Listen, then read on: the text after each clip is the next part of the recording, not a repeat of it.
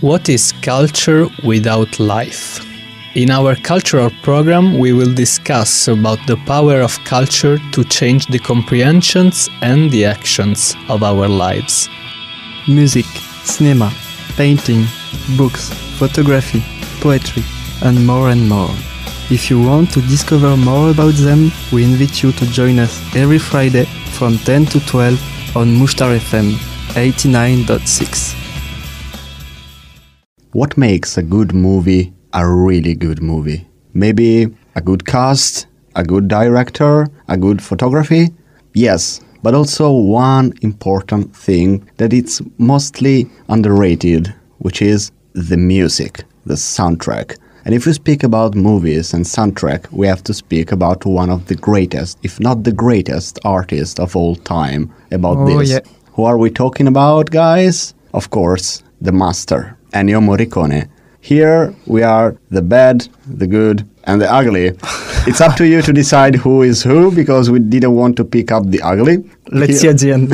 yeah, it's up to you guys. He's Ricardo here, and with me are. Tristan. and Andre. So, as you may have noticed, today's program is about Ennio Morricone that sadly left this world just in the physical shape Yeah. because he will stay forever two weeks ago.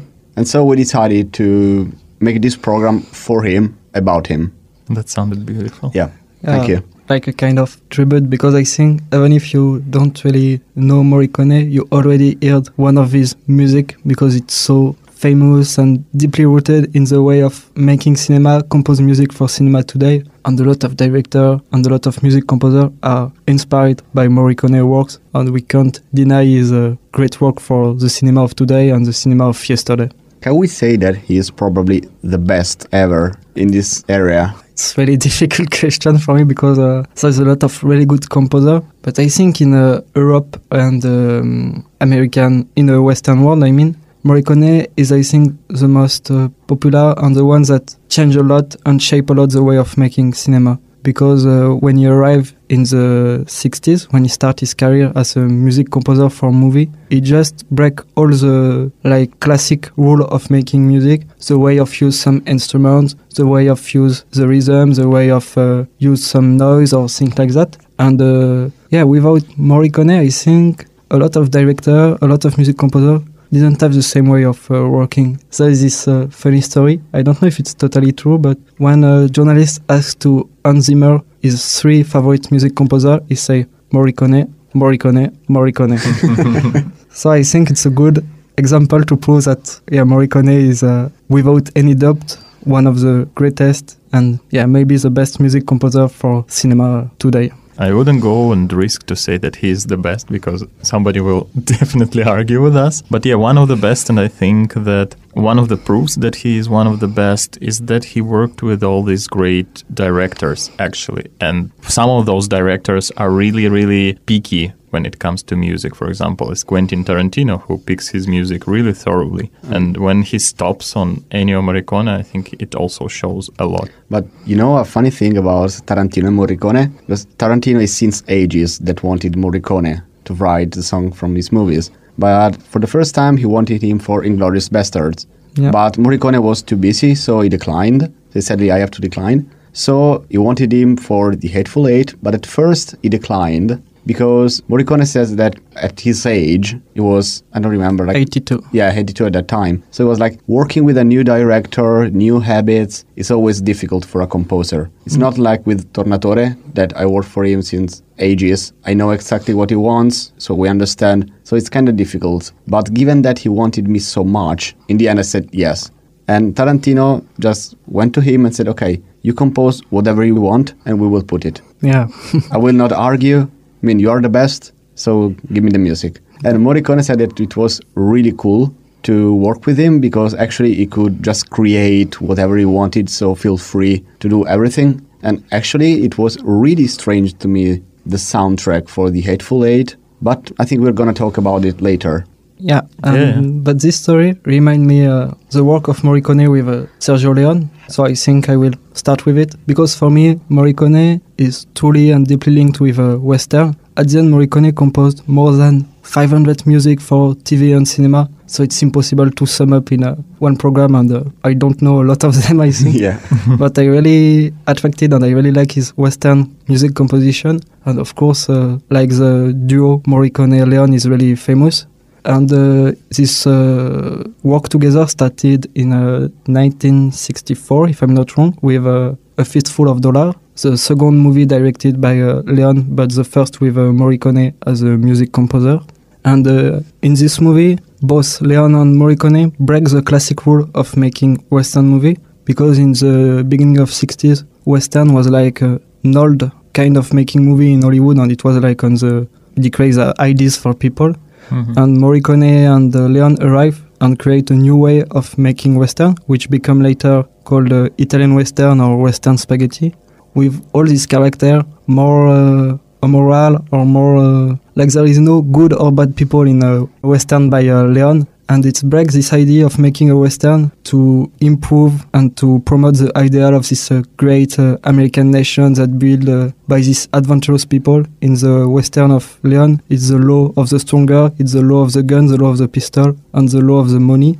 And in the same idea, Morricone came with uh, his music composition, new way of making it. Because before, Western movie was more accompanied by music with a classical tone, as for example, Magnificent Seven is very classical music with a very a lot of instrument to make like epic score and to put the character as a heroic people. And Morricone arrived and break it. He make music more little, more intimate. He bring a kind of lyrical dimension, but in the same way, a very hard and cruel dimension in the music that also draw a lot with the image of uh, Leon. And the funny thing in this way of working between Morricone and Leon is that Leon, before the shooting, asked the music to Morricone. He say, I want the music before the shooting, and during the shooting, I listen the music, the actor listen the music, and they are able to move in the rhythm of the music. And when you watch a Leon movie, it's very impressive how the synchronism between image and music is so perfect. And it's due to this way of working, I think, but it's a proof of the genius of Morricone. Without image, he was able to imagine the action and to create like a, also a kind of character or screenwrite with music. Leon said about Morricone, Morricone was my best screenwriter, and I think it's true. when we saw the movie, it's totally true, and uh, a lot of music are now very famous and used back in uh, other movie. And uh, the modernism of Morricone music in Western is also due to the use of other instruments. The first one is the voice, I think. Morricone said the voice is the best instrument that I can use. And in the music of Morricone, there is a lot of uh, cross voice, people that sing together to create a kind of uh, also epic atmosphere or, or things like that. But they also can sing uh, with emitting some noise in the good, the bad, and the ugly. There is some human voice that emits the howling of a coyote. Yeah. That's it. Exactly. And uh, this one was unusual, and uh, no composer before Morricone think about this idea. And now it's like uh, when we think about Western movie, we think about this kind of sound that Morricone bring. Or again, I don't know, uh, electrical instrument with electrical guitar, for example. Also, the ocarina. He was the first one to put the ocarina to a soundtrack, actually. Yeah, and they bring all these things, and they also play a lot with the tempo of the music and the way of building music. Basically, with classical music, music climb up like crescendo, more and more instrument, rhythm became more and more fast, and when you arrive to the climax, there is a big sound, like a epic song. And in a lot of music, Morricone starts the building in the same way, more and more instrument, more and more sound. And when you feel the climax approach, music just fall down and uh, go back in the beginning with just one instrument, very slow tempo or things like that. And it's totally beautiful and really linked with the character in the Western movie. For now, I just speak about Western, but uh, it's also the case for other movie. But I think in the Western of the 60s, Western spaghetti of the 60s is really easy to see it. And it's uh, like a big break between uh, before the start of Morricone and after when Morricone started to be very famous and popular in the music composition. And uh, he was also one of the first, I think, to use uh, dissonance in this composition. This fact to make the noise very unusual or like with a wrong tune for our ears, and to create like uh, this atmosphere with a little bit of tense or mystery or scary thing. and it's also linked because uh, Morricone improved a lot the popularity of uh, Western from Italy during 60s, but also the popularity of Giallo movie, which was uh, polar movies of uh, Italian director. For example, one of the most famous directors is Dario Argento, and Morricone started to work on the first movie by Dario Argento, and it's totally not the same way of making music. It's more little, more intimate, and more creepy music, and it's a proof that Morricone is able to adapt his uh, style, his way of making music to different movie, and each time his composition for me sounds really just in the idea of the movie, in the story with the character. And he also create, I think, for me, this music as a character because in a lot of movie, Morricone music looks to be character of the movie. Music starts with uh, some instruments, some tempo, but when music come back, there is other instrument, other tempo, and music looks to evolve with the character, with the action. And I think it's why it's so good and well managed in the movie and it's also helped because Morricone, for me, know how to work with the silence. In the movie in which Morricone have worked, it's not bombarded by music every uh, two minutes. Music arrive, then a long silence, and after music come back, and it's why music is so powerful because she came to improve and promote the important action of the movie, and also the use of silence can be a good way to create some uh, other mood. Yeah, because also silence can be music. But for me, in this whole story about the Italian westerns, it's interesting how two Italians actually defined a big chunk of American culture. First of all, they redefined the how the western should look like, what it should be like, the characters. When you think of western, the first thing you see is the image of Clint Eastwood created by Leone, and you hear the music of Ennio Morricone. But also, the second thing is that Tristan mentioned that they recreated the characters that now in the westerns there is no good cowboys and bad cowboys, like separated by this line, like into black and white. But this was like in the beginning of the 60s, and they defined this the wave of the counterculture in the movies, actually, because after this, the counterculture in USA started to grow up and started to uh, appear movies like, for example, Easy Rider and so on. But actually, two Italians were the first ones to break all these traditional rules of, of the genre yeah. and create the new Western, the new history of the United States.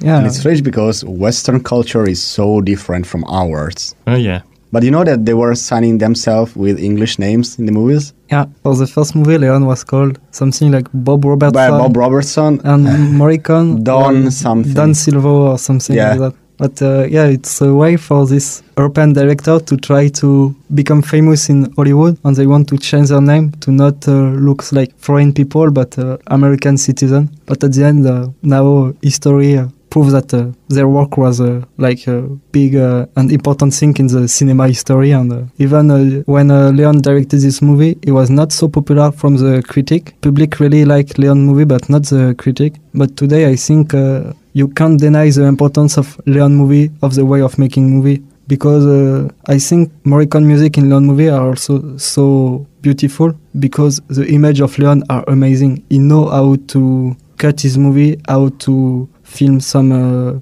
big frame, some large scale frame, and it's so impressive. For me, there is a kind of, let's say, dance between the image of uh, Leone and the music of Morricone that are perfect uh, match, and it's why it's so powerful.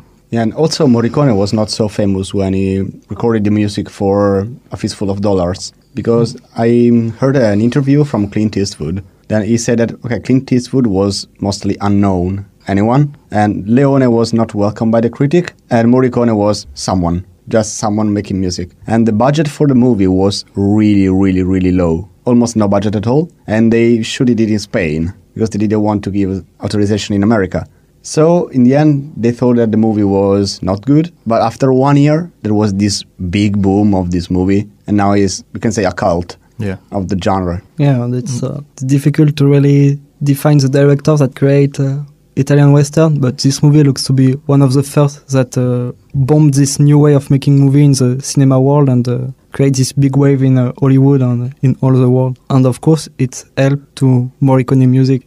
Sting a bit more, if I can, into the Western area of Morricone music, and of course the collaboration with yeah. Sergio Leone. I, I really loved one scene of For a Few Dollars More, which is my favorite movie of this.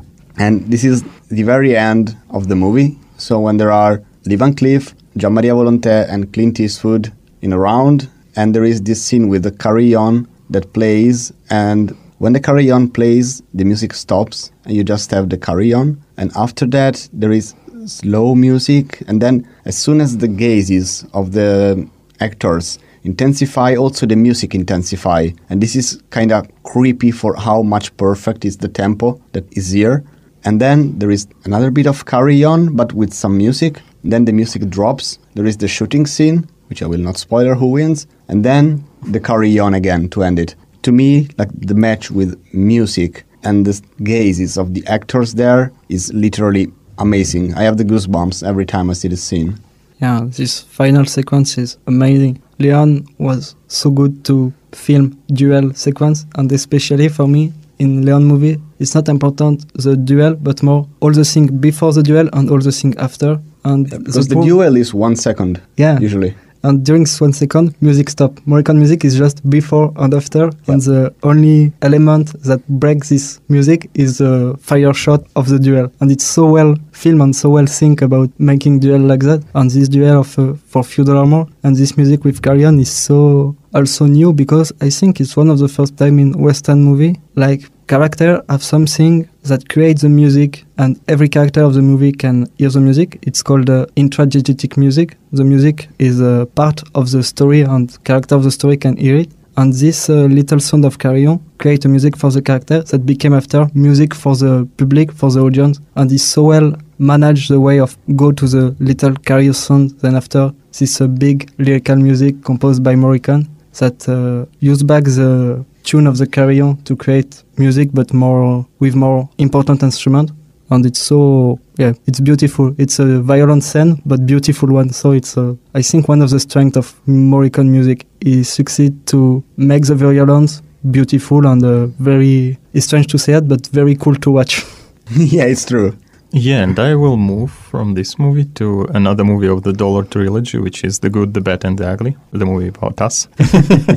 yeah, yeah, and my favorite uh, music by Ennio Morricone from the Dollar trilogy is actually The Ecstasy of Gold, which is the composition is playing while Tuco, played by the genius Eli Wallach, is frantically searching the cemetery for the grave where there are 200,000, I think, dollars Yeah. in gold. And uh, it is sung by Edda Dell'Orso, and some sources say it stands as one of the most well known of Morricone's themes. But I think there is this uh, theme without her vocals, but her vocals make it so powerful, and you can actually feel this. I don't know how possessed the Wild West was with the gold because also the playing of Eli Wallach plus her voice, and you can feel all this drama when the lives of people actually were revolving around the gold. And this is actually, and she just intensifies the music with her voice so much that this scene is also. Well, let's say the truth is also as ugly as violence because he's really greedy. He's Yeah. looking through the cemetery, the sacred place for the gold. But this scene suddenly becomes so powerful and so beautiful. Well, this also proves the talent of Morricone to make the ugly things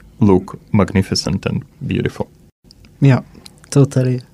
And maybe to continue in Leon movie because, of course, about Morricone we'll speak about Leon. Ricardo speak about his favorite duel scene, so I will speak about mine. It's the final duel of Once Upon a Time in the West. It's the new kind of trilogy of uh, Leon, the Once Upon a Time trilogy. And this movie is the first one of this trilogy. And uh, this final duel is against uh, Charles Bronson, which played the harmonica man, and uh, Henry Fonda, which play uh, a character called Frank.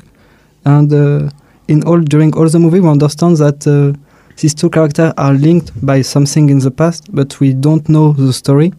And so the duel starts with uh, Henry Fonda on the background of the image, and a little music with a moderato tempo and only one instrument. So we feel like the beginning of the tense, something that will uh, rise up with the time. But for now, it's look very calm, like the calm before the storm. And then this one is maybe one of the most beautiful shot of the movie. Bronson enter in the frame at the same time that uh, electric guitars starting to play, and it just so well match. It's so impressive for me, and it make like a Bronson character, an epic uh, hero of uh, movies. In the same time, there is a kind of little riff with harmonicas that arrive, and it's a song recurrent in the movie, which link uh, Bronson and uh, Henry Fonda character, and also bring a kind of Western mood because it was an instrument used in a lot of uh, Western movies before. But it brings also mystery because, as I said before, two characters are linked with this harmonica song, but we don't know the truth for now. The next of the sequence is really impressive because music continue to up crescendo with more instrument, more volume, and character move at the same rhythm of the music. It's due to the filmmaking of Leon. At the same time, music was composed before the movie and used during the shooting, and we really feel it for the sequence. I think for me, this sequence is the one that we feel a lot this way of uh, composed music. Then Fonda throw his jacket on the ground at the same time of uh, cymbal sound and percussion starting to play, and he continued to walk at the rhythm of percussion, and it's really well uh, thinking because for me it brings two different feeling. With percussion, we have this kind of martial feeling, like in the army with a little uh, drum, but we have also a kind of very bad feeling, which announcing like a tragic fate. We know that at the end, some of these boss will be dead, and then arrives the voice call, which uh, added and give an epic and lyric dimension to the duel, which are supported by instruments with a bow drop, and all these things are put in place to make the duel like a epic sequence. So we think about something like really big, but music starting just to decrescendo to become less and less stronger, less and less louder, and just remain the sound of the wind. The two characters are face off, and it's uh, the beginning of the way of cutting of Leone, which is like uh, amazing for me. We go to like very large scale, and just after very big scale on the face, and we like zoom on the face of uh, Bronson and enter in his uh, memory like a flashback, and we understand all the story, and the music start back, but with another feeling due to these uh, flashback memories. And after, when memories are finished, music are finished, and just remains the gunfire on the end of the duel. And uh, I think if you don't see the sequence, it's difficult to really understand it, but I really advise you to see it because for me it's one of the best sequences of movie history, and it's due to these two Italian guys, uh, Sergio Leone and Ennio Morricone, and just for that, uh, grazie mille. but not just the scene, but I think all the movie. Yeah, yeah, all the movie, of course. Because, uh, yeah, for me it's funny because before Andre says that uh, these two Italian men uh, bring new rules to making movie for Hollywood, and with Once Upon a Time trilogy, for me, they also create the best chronicle of American continent that uh, not an American director create. And it's No, funny that yeah. Italian people create this big and beautiful chronicle about this uh, building continent and the people that build this continent. Yeah, and also these movies are more appreciated in America than in Italy. Yeah. I should say that. Well, of course, we never appreciate what we have. Uh, But I- still. I think it's due to the cast also. It's very American cast Oh, yeah. compared to the previous Leone movie when we can have uh, Gian Maria Volonté, for example, or important Italian actor. Not in this one. Yeah, I think a little bit later we will get to the movie that Italians appreciate much. it's a little teaser right in the program. No spoiler. Spoiler alert. So I will move us now from the Western and I will move us to the really massive picture because it goes for five and a half hours. It was made also by Italian Yep. Bernardo Bertolucci. But here I will also say not only two people, two Italian people made a great movie, which is Ennio Morricone and Bernardo Bertolucci, but also an operator, Vittorio Storaro, who is also a genius, and maybe we will make a program about him because his operator skills are just amazing. And he even has the book where he explains what color means what in the image. So it's really interesting. But moving on, yes, it was uh, the third collaboration with Ennio Morricone for Bernardo Bertolucci. And at first he didn't have money, but then after the last tango in Paris came on the screens, which was, I think, banned in Italy for some time, and it was popular in the USA, it got a lot of money for him, so he could make it. Uh, the movie tells the story of two Italians. Born in the beginning of the 20th century. One of them is Alfredo, played by Robert De Niro, and the second is Olmo, played by Gerard Depardieu. Interesting. Like two French French. people yeah, playing Italian. And it shows the story of Italy throughout the first part of the 20th century. And I think for Ennio Morricone, it was a really, really big task after the Westerns to show through the music all the dramatic events that Italy went through, to wars and of in fighting of the classes in Italy also. So now I will speak a little bit about the music. The score opens with one of Morricone's, as some sources say, most wonderful themes, Romanza, a rich and beautiful piece with a timeless quality. Orchestration is somewhat restrained, and much of the theme's impact comes from the subtle chorus, which more or less hums the melody. And it's the beginning of the 20th century where you expect the progress to come and to make the people's life better but in the end we know that the progress made people's life terrible at some points yeah in the wars. Then it continues with a no less impressive song estate 1908 which immediately precedes it. Through arrangement is a little more sumptuous this time. Then it goes to the autumn 1922, which introduces the first suspense action music of the score, opening with harsh, piercing, brassy suspense. The middle section develops into tension laden action music before the piece concludes with the jagged string played dissonance. Regalo di nozze, Regalo di nozze. Regalo di nozze, thank you.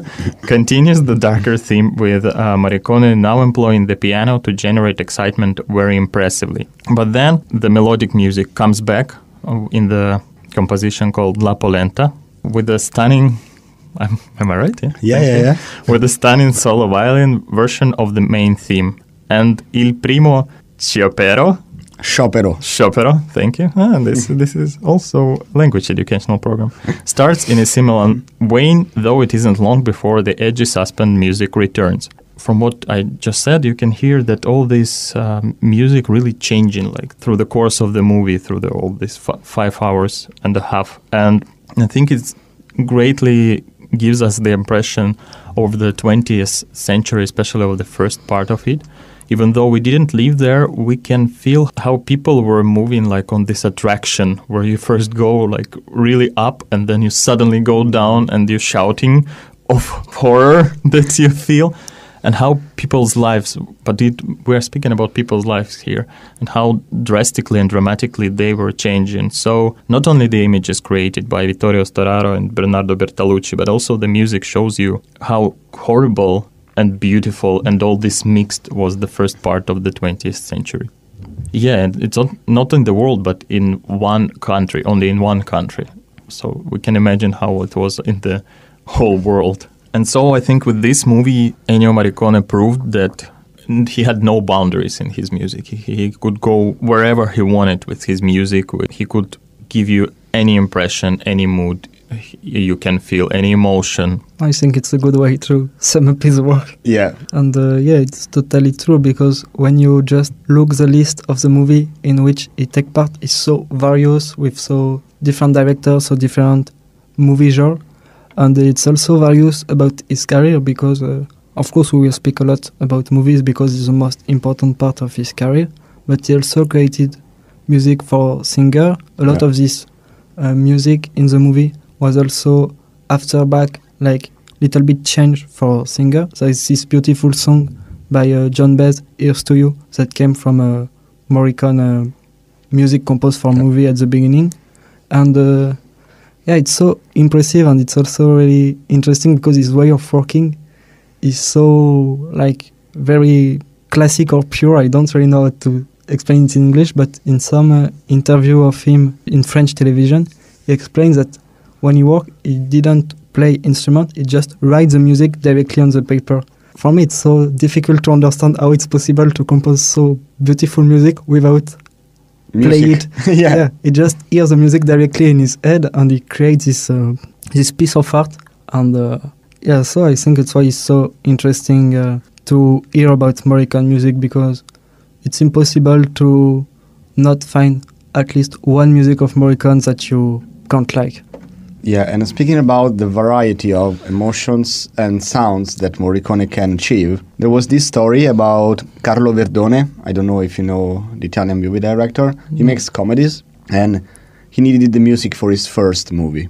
And Carlo Verdone was friend with Sergio Leone. And Sergio Leone said, "Well, I know someone."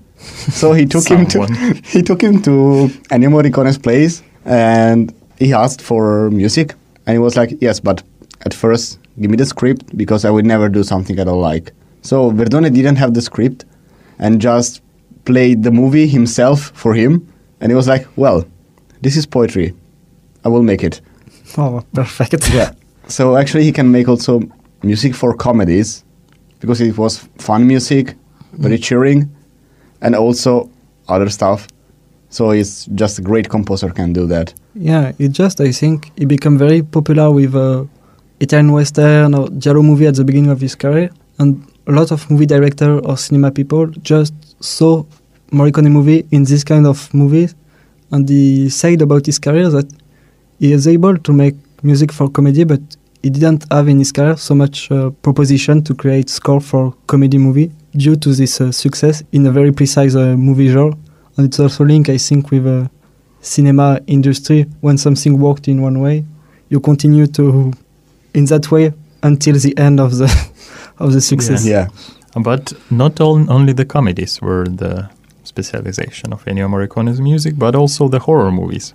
Yep. oh yeah Yeah, because he wrote a score for one of the most maybe iconic horror movies by iconic director John Carpenter, The Thing. And it's one of the stranger corners, actually, of Morricone's discography for me, uh, which not only took him off the genre for which he was best known, but also stripped him from all the instruments he usually used. And also, it's interesting fact that usually John Carpenter, because he had some skills also in music, he usually wrote the music to his movies by himself. For example, for Halloween, he wrote the music by himself. And according to Morricone, he knew that Carpenter wanted a scenes-heavy score for the film and prepared samples accordingly before flying out to Los Angeles to record.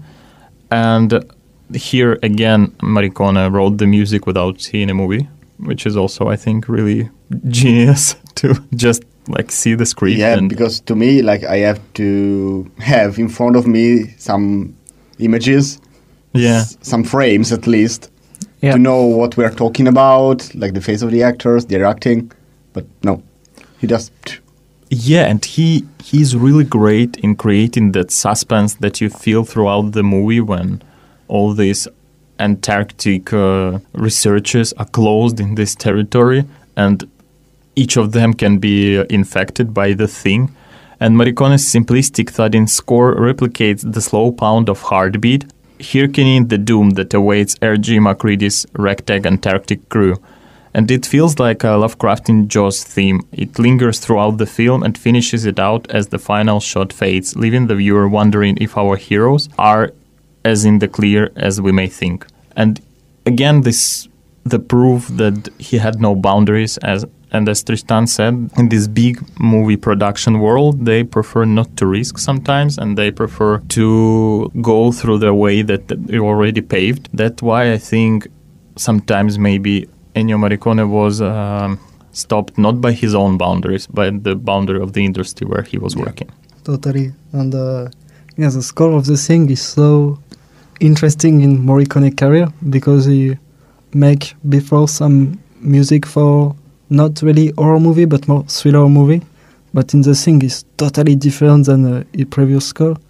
And uh, as I can read it's also yeah, link by the fact that he really listens the Carpenter composition before to try to really go in that way. But at the end, Morricone came with a lot of score composed because he always composed a lot of score, and after a director can use uh, his favorite one. And at the end, Carpenter don't use so much uh, Morricone score. So on the album of the movie after, Morricone put a lot of scores that Carpenter didn't use in the in the scoring album. yeah, and uh, but interesting, uh, John Carpenter, even though he didn't use much of the Morricone score, he still said that this is Morricone's score. This is not Carpenter's score. This is Morricone's score. Uh, yeah, and also Tristan said that uh, Ennio Morricone wrote a lot of music for the thing, and for me, these two qualities of Ennio Morricone is really great. His human qualities. First of all, he took every job really seriously and any picture wasn't for him like, well, I will write something and send it. No, he like explored what was already made by this director, what he wanted, and he used all he had to make a great score for every movie. But the other thing that even though he already was a genius and he everybody knew that he was a great composer, he never became a diva. That's what I love. He never acted like a diva. He wrote the music and then he said to the directors that they can use it as they want. It wasn't like if you won't use my music, I You have will to pay. yeah, and so on. He never became this, never had this diva character where my music should be there and only my music don't change it And- at all. Also, you can see that he was not a diva when he received the honorary Oscar in 2007, and Clint Eastwood gave him. And in, during his speech, he thanked the wife because he said that without her, he wouldn't have been able to be this, this great composer. But also, one thing really was amazing to me because at this age, he said, Well, this statue now shouldn't be the highest point in my life, but it's the beginning of my career. And if you say that at like he was almost 70 years old and he was super famous already, honorary Oscar, it's wow. Yeah, and usually honorary Oscar is not taken really seriously by Yeah. the mm, industry people. And it was so good that he almost cried.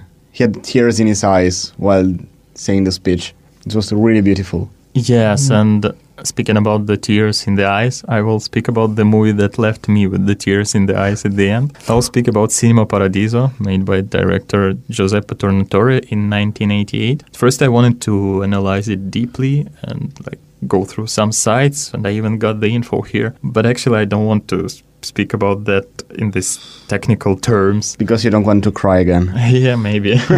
but I will just remember the final theme of the movie because all this throughout all this movie, like the, with the red thin line, goes the topic of love. First, this love is forbidden because they have to cut all the episodes from the movies. It's like an autobiographical movie by Giuseppe Tornatore. It goes like through his life, and Ennio Morricone knew that, and he made this nostalgic, loving, and melancholical score to this movie. At the beginning, the young Toto is helping the engineer in the Cinema Paradiso to work, and this engineer says to him all this like cynical stuff, like don't be that romantic, don't give up into nostalgia, don't come back here, and so on. But in the end, when he watches all this cut out pieces from the movies, you understand that actually, even though the engineer said all that stuff, he knew that love is the most important. And when he sits already, Toto is, I think, 40, maybe even more years old, and he's watching it in the empty modern cinema, and he watches all these episodes.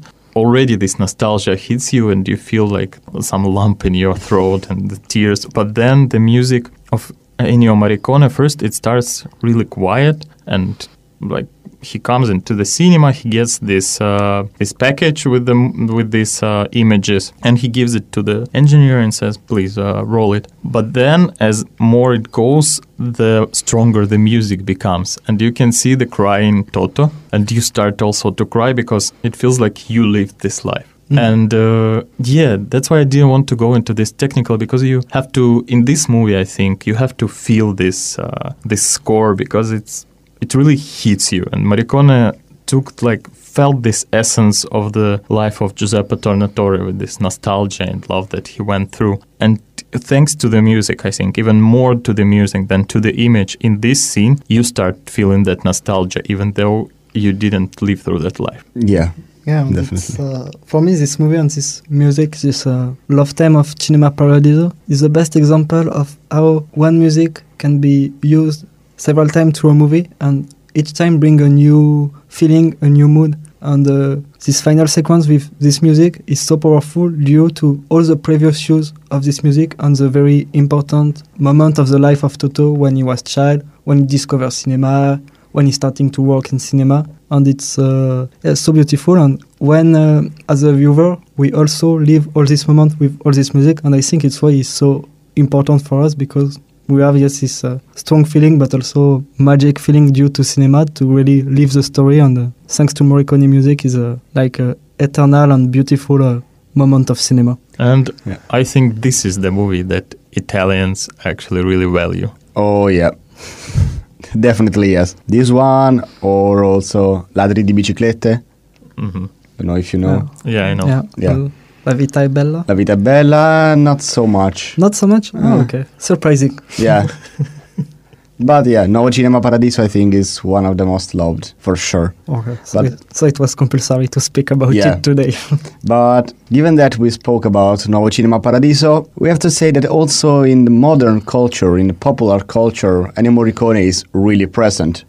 Because as Tristan said before in the beginning of the program, Ennio Morricone is not just working with cinema. He played for a lot of artists. He also wrote songs from a lot of artists. So let's dig a bit into the popular culture of Ennio Morricone's music because we have a link with Nuovo Cinema Paradiso because in the 15th episode of the 21st season of The Simpsons, there is this sequence that is the famous kissing scene of Nuovo Cinema Paradiso with the Morricone's music. So we have Morricone in Simpsons and who would ever thought about it?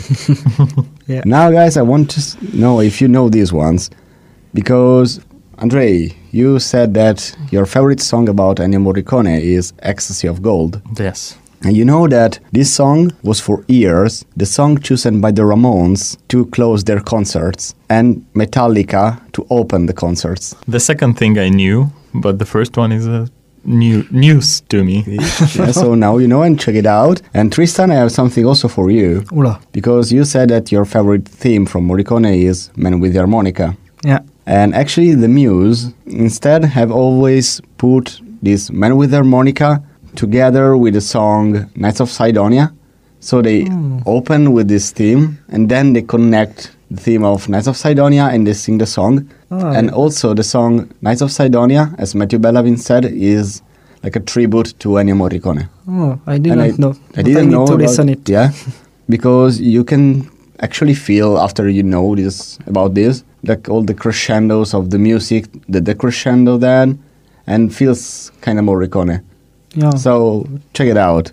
okay. Perfect. Also, Ennio Morricone is present in series because I don't know if you know The Sopranos, the famous HBO series. Yeah. And here we have Morricone's music that can be heard in the ninth episode of the fourth season, whose credits include Men with a Harmonica by Once Upon a Time in the West, but in the electronic version of Apollo 440. Didn't know if you knew about this. No. And now, this one is one of my favorite themes from Morricone, and I figured out that not a lot of people know that Morricone actually wrote this music because at the World Cup 1978, the main anthem was made by Ennio Morricone. Okay. El Mundial, yeah. No one, almost no one knew it, but yeah, and the title is called El Mundial. hmm Easy. Yeah. Yeah. At least the title is easy, the, all the rest, mm, I don't know. No, I'm not sure. Yeah, and also Morricone is really famous in the advertisement, so his music is really popular there. For example, he worked for Barilla, the famous Italian pasta brand, together with guess who? Um, Italian composer? No, with Tornatore. Oh, okay. Ah. Yeah, they made spot for Famiglia del Mulino. hmm And so they made the spot, Tornatore made the spot, and he made the music. And also, Morricone worked for H&M, which was strange to me because they used Ecstasy of Gold. I did- Ecstasy yeah. of Gold was used a lot, actually. Yeah, Ecstasy of Clothes. Ecstasy of Gold, yes, because actually he also worked with Dolce & Gabbana, but also with Renault, Sky, and all a lot of stuff also. And guys, if you are a bit nerd, maybe you have played Red Dead Redemption 2. I am a nerd, but I don't have a PlayStation. Oh, And, and now, when it's on PC, I don't have a normal PC because I'm not home, so I haven't played. but yes, in that video game there is a lot of Morricone's music. Yeah, of course. Western video game. yeah, his his career actually circled, made a circle, and came back to Western. We will speak a little later about Yeah. that, but I will continue this line of But the. wait, I have the Oh. final one. Sorry. because as we said morricone is not just a music composer in the movies but he also made some great italian song he arranged them like Abbronzatissima, Sapore di Sale, and Se Telefonando, which are really, really popular. I know you are not the Italian Russian guy that loves it, but maybe our Irina and Julia know these songs. yeah. But yeah, he actually had collaboration with a lot of international and Italian artists for arrange the music. Mhm. And now you can talk. Thank you. Thank you. Thank you for permission. You are the bad. So you are the good then. yes. Uh, okay, Tuco. yeah. Uh, well, we you spoke about sports, and actually, the first half of Ecstasy of Gold is played before every home game of Los Angeles Football Club, Oh yeah. right before the players take to the pitch. Also about the commercials. The Ecstasy of Gold was not only used in H&M commercial, it was used in Nike, in Modelo Especial Beer, LL Bean, KFC commercial, showing a Mexican standoff between a chicken and a turkey Okay. yeah, and, Wow, wow, and wow. also as is already said, Dolce and Gabbana, but also it was used in video games. One of them is RPG Wild Arms that was on PlayStation in 1996. The other one was in the racing game called Blur, and the last use in the video games was in Ubisoft Entertainment's free-to-play weekend trailer for the game Tom Clancy's Rainbow Six Siege. So throughout the time, it keeps on being used again and again. Only one song, I'm imagining Yeah. all of his music, but also it was sampled, for example, by Jay Z. yeah, so everybody just proves that Ennio Morricone is genius and they are ready to use his music even like 40, 50 years after it was written. Yeah. Also, Tarantino in Kill Bill. used- Tarantino in all of this Yeah. movie. in Kill Bill, there is more Morricone movie. In Inglourious is Bastard. L'Arena is in Kill Bill. yeah, in uh, Django. Django, there is the music from uh, For Few Dollar More, the music of the mule. And uh, after, he succeed to have this uh, like uh, Honor. workship together. Yeah. So I think we can move on if you. Yeah. We can move on and actually close the circle. Yeah. totally. So from Western to Western. Mm, Because The Hateful Eight is a Western. Yeah. But the music is not Western. It depends. For me, it's so strong because, as you say, he closed the circle of Morricone because he worked again on a western, but he also work is very particular western. It's not with this big uh, field during summer with a lot of sun. It's during winter in the mountain and in a very close uh, space. So for me, this film also linked the work of Morricone with a giallo thriller movie, or for example, with a horror movie as a thing, because we find these two atmosphere of Morricone music. The little uh, Western music, like uh, epic, very rhythm, full of new experimentation. And the, in the other part, the music more linked with a thriller movie, with more tense, minimalist, or more uh, yeah, scary atmosphere. And I think it was the best way for Morricone. I don't. I'm not sure if it's his last composition, but I think it's one of the last uh, so Yeah. important. And I think it was on the best way to conclude his career. He worked on a western again with a part of thriller, with a full liberty in the music composition, and with a director that just loves cinema and want to make cinema not for money or fame, but just because he loves cinema. And uh, yeah, Tarantino uh, most of the time say one of his favorite uh, sequence of all the time in cinema history is the final duel in the good, the bad, and the ugly. And I think it's uh, yeah, like an obvious reason that Tarantino need to work with Morricone, and it's one of the best tribute of uh, Tarantino to Morricone work and Leone work. Yeah. Yeah, and also Tarantino said that Morricone is his favorite composer ever. And he said that when I speak about composers, I mean Bach, I mean Handel, these guys. To me, Morricone is the best. And you're right, I think. And actually, to me, the music in this western was strange because it was more of a thriller music Mm. than a western music. That was like the evolution of this music there. But it was really, really cool and sometimes gives you the chill, like the chills that they are in the movie. yeah, totally. Yeah, but you calling it Western, Western, but it at some points it resembles the horror movie The Thing when they sit in this house and everybody can be infected, but not some alien, but being a convict Yeah. Mm, that will like was a traitor in the Yeah. Yeah. by treachery, yeah. And I started to speak about the thing because actually Morricone used some of the music written for the thing in the Hateful Eight because initially he didn't think he would be able to do it to write the music. Then he thought maybe he could write one theme but nothing more. And he also suggested the director use parts of his largely unused music for the thing. And this music is used in the scene where Samuel L. Jackson already lies in the bed with Yeah. Yeah. being shot somewhere and uh, when he- the sun doesn't shine. yes, we say that.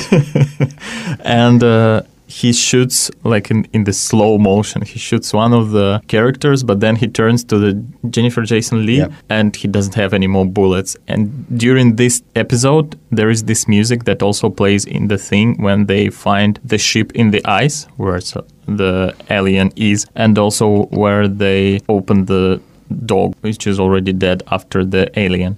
So i you know here i will argue with you and i won't call it only the western. It's also a horror movie and it's actually great because Morricone managed to have not only the full circle of music for westerns but he also managed to like have a retrospective on his career and use some of the previous some of his previous music and write the music for the genres different from the western. Yeah, and uh, it's a western, I think, on the shape because he used some western character, some western place. But it's the same as the beginning of Leone movie. Is a new way of thinking western, a new way of making or shooting western movie, and the proof that uh, in um, cinema nothing is really locked. Everything can move, and there is not one way to make things.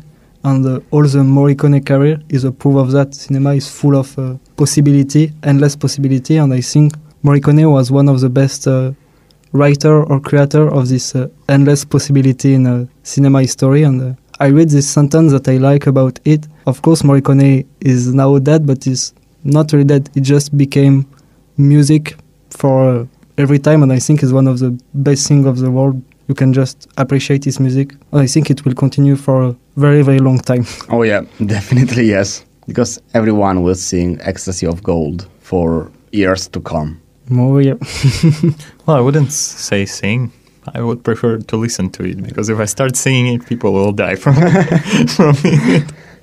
But yeah, definitely going back. And while I was preparing for this program, you know, I had this like two weeks of classical music because before we had the world politics where I had to, I didn't have to actually. I enjoyed listening to Dmitri Shostakovich, and now I was listening to Ennio Morricone, and it was actually a great two weeks of this classical music. Oh yeah, and just uh, watch back some movie in which Morricone creates the music is uh, so good. I really advise you to watch all this western because for me it's really the best movie. But there is so many movie in very different genres. So yeah, just take profit of it because he create I think one of the most important and big artistic part of the cinema history and. Uh, I think it's important to have it in mind and continue to discover it and promote it. Yeah. Yeah, definitely. And uh, yeah, I just I don't know. I think it's maybe time to conclude. Yeah. So, So- guys, it's time for us to dig for some gold Oh yeah, because the end of the month is super soon Oh yeah. and we need money. So here was the bed. was a good. and Andre. Thank you for listening, guys, and goodbye. Yeah, thank you and Bye bye. arrivederci. What is culture without life? In our cultural program, we will discuss about the power of culture to change the comprehensions and the actions of our lives. Music, cinema, painting, books, photography, poetry, and more and more. If you want to discover more about them, we invite you to join us every Friday from 10 to 12 on Mushtar FM 89.6.